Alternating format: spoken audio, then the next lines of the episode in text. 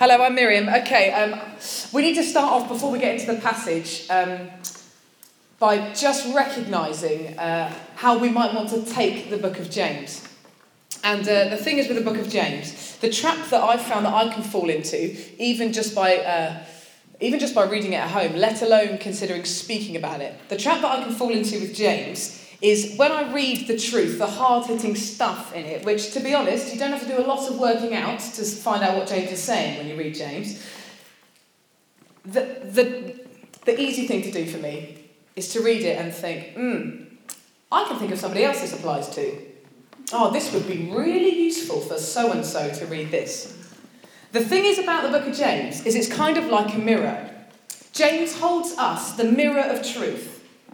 He holds us, uh, through Scripture, James holds us the truth of God, and he invites us to look at our own lives in this mirror of truth, to see what is reflected, and then to adjust our own lives to reflect more of the truth of God.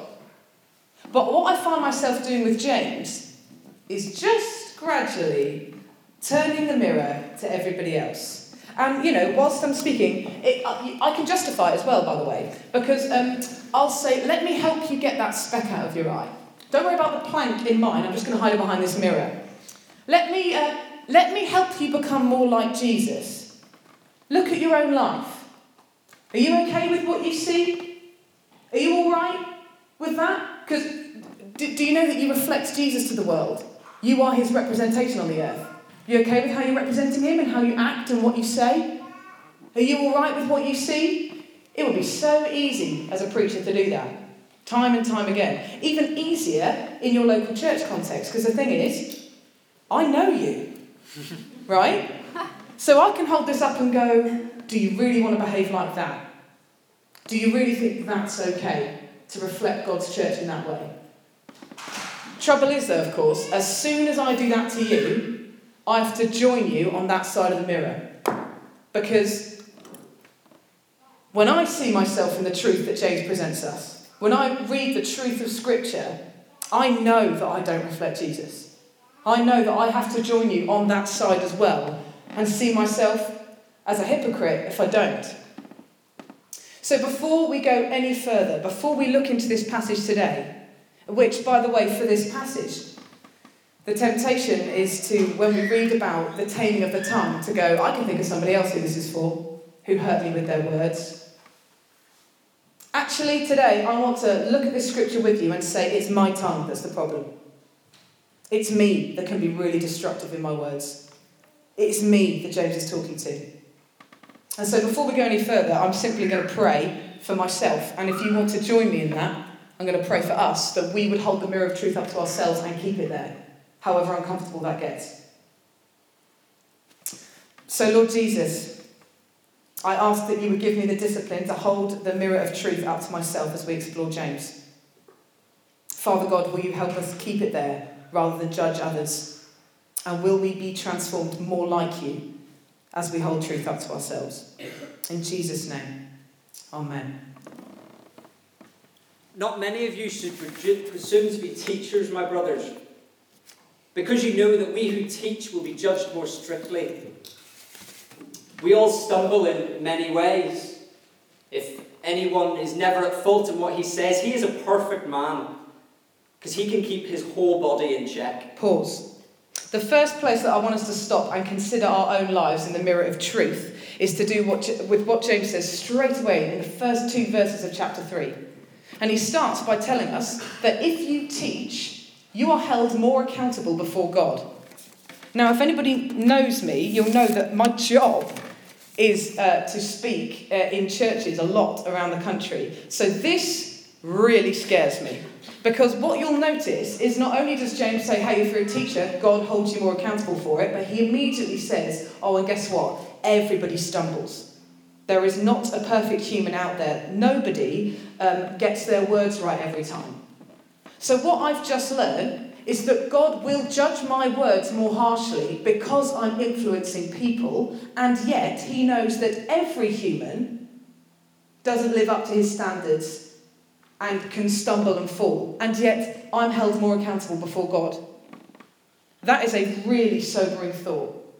That keeps me in check anytime I think I, think I can stand up at G2 with no preparation, or uh, haven't really prayed uh, about what I'm going to say, or um, I think I can blag it. Or it, it just keeps me in check if, if anybody were to think that preaching is easy or glamorous. Because the sobering truth is, if you are to preach the Word of God, if you are to teach the Word of God, no matter what context, whether it's church, cell, cluster, kids and youth work, this person that you mentor, you are held more accountable before God for the words that you say. How does that change the way that we speak about people that teach? How does that change the way we might critique them after the gathering, knowing that Jesus is actually keeping their words in check more than you? How does that change maybe the way you either badmouth or pray for those that have to teach the Word of God? How does that change the way you yourself teach? Play. When we put bits into the mouths of horses to make them obey us, we can turn the whole animal. Or take ships as an example. Though they're very large and they're driven by strong winds, they're steered by a very small rudder wherever the pilot wants to go. Likewise, the tongue is a small part of the body, yet it makes great boasts.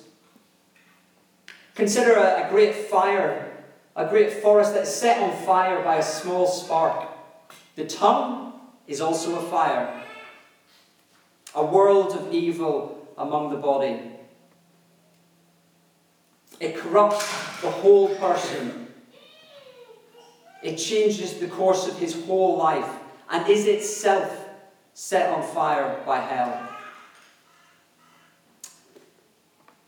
Many animals and birds and reptiles and creatures of the sea are being tamed and have been tamed by man. But the tongue cannot be tamed. It is a restless evil full of deadly poison. Pause. What comes out of our mouth directs the course of our life and has a say on our death.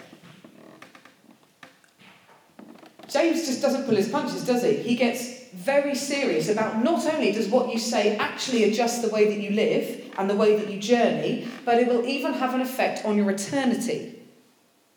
Which no wonder teachers are held more accountable for that, because a teacher can also direct others he gives us those helpful pictures, doesn't he? A small bit, you can't even see that in a horse's mouth, and yet it can change the whole course of direction for an animal. Or a rudder, which is actually under the water in a boat, and yet it can steer a whole ship. And these illustrations actually remind me of the true story of the voyage of the Titanic. Just like the Titanic was referred to as the unsinkable ship, I often think that I, I often think that I'm indestructible. I think I can do what I like with my words with no consequence. But if it's true if the Bible is true, that my words direct the course of my life, currently, am I okay with the way my life is going? If I speak destructively about somebody, I've actually changed a direction in the course of my life. Am I okay with that? When I use a casual swear word to make a point or make someone laugh or just get a reaction out of somebody, am I okay with the direction that my life has just turned at that moment? Am I, am I alright? Do I think it's funny to walk away from being more like Jesus? Is that funny? When I insult somebody to make myself feel good, or just to break the tension, or just because I think they need taking down a peg or two, as if I can decide to do that. Am I okay with the direction my life just turned? Do I want to steer along the path of belittling others? When I talk about people behind their back, when I gossip stories that aren't mine to share, when I get frustrated with people and choose to vent it with anybody that will hear, rather than going to Jesus first to find out his opinion, my life has actually changed course in that moment. Do I really want to sail down a path of bitterness or cynicism or frustration or judgment and ultimately destruction? Am I okay that I move away from being like Jesus when I speak like that? Perhaps, like those sailing the Titanic, I think I'm unsinkable. I just set sail and I assume I'll be fine, and you know what? The consequences won't affect me. But James says the tongue is also a fire, a world of evil among the parts of the body. It corrupts the whole body, sets the whole course of one's life on fire, and is itself on, set on fire by hell. James uses his words, which he knows are more powerful, are like more held accountable words. And these are the words that he chooses to be so serious with us about how we steer our life, and even flagging up the fact that we can go too far.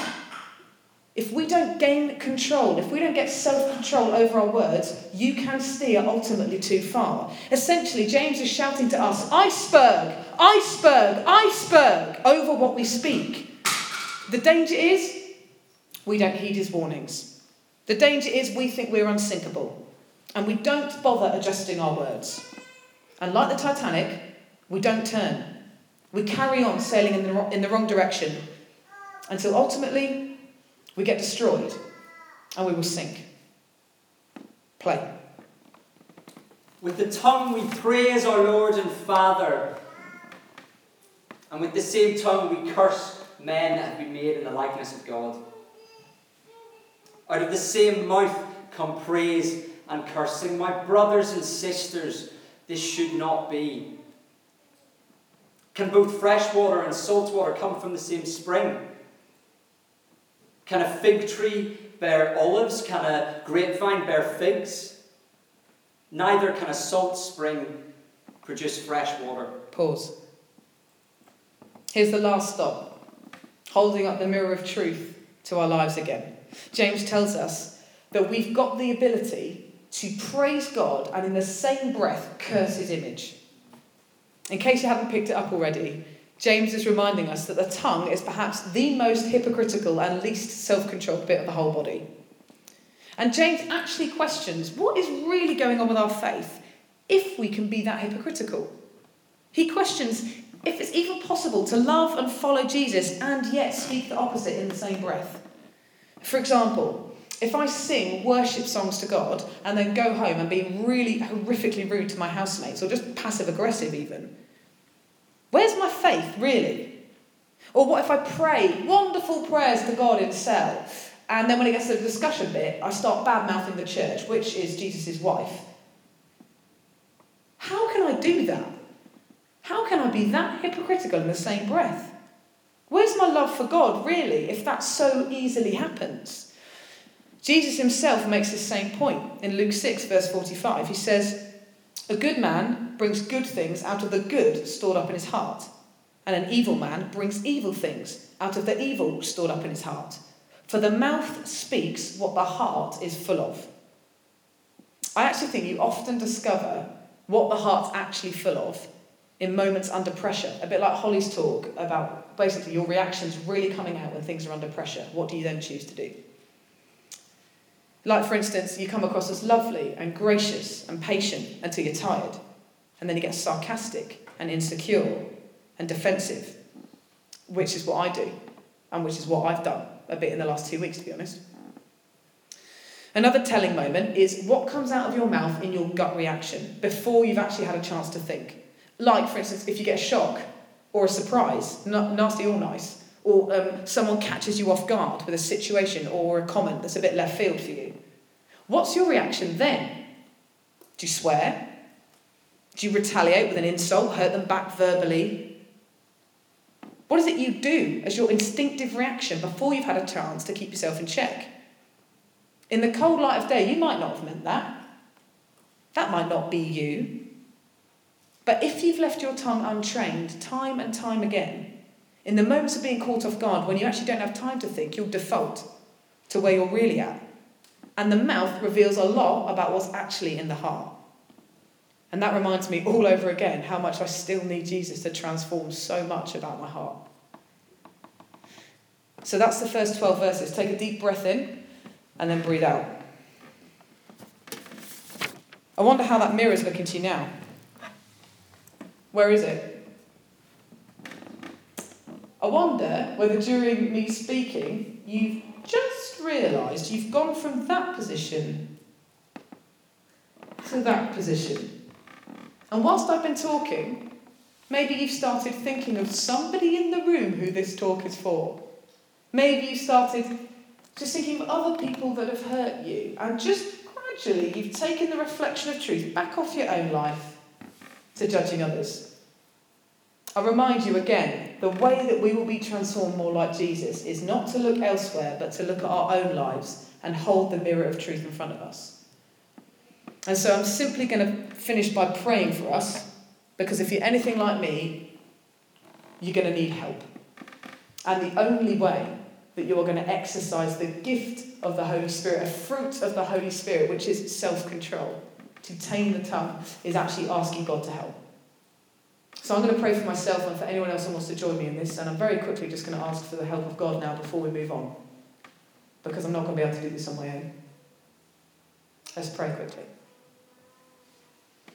Holy Spirit, presence of God, thank you that you invite uh, yourself into our lives and you want to work with us. I ask in the name of Jesus that we would be refilled with the presence of God now and that a fruit of the Holy Spirit in our lives will be self control over our tongues. I simply ask for your help, Father, because I can't do this on my own. Help us. In Jesus' name. Amen.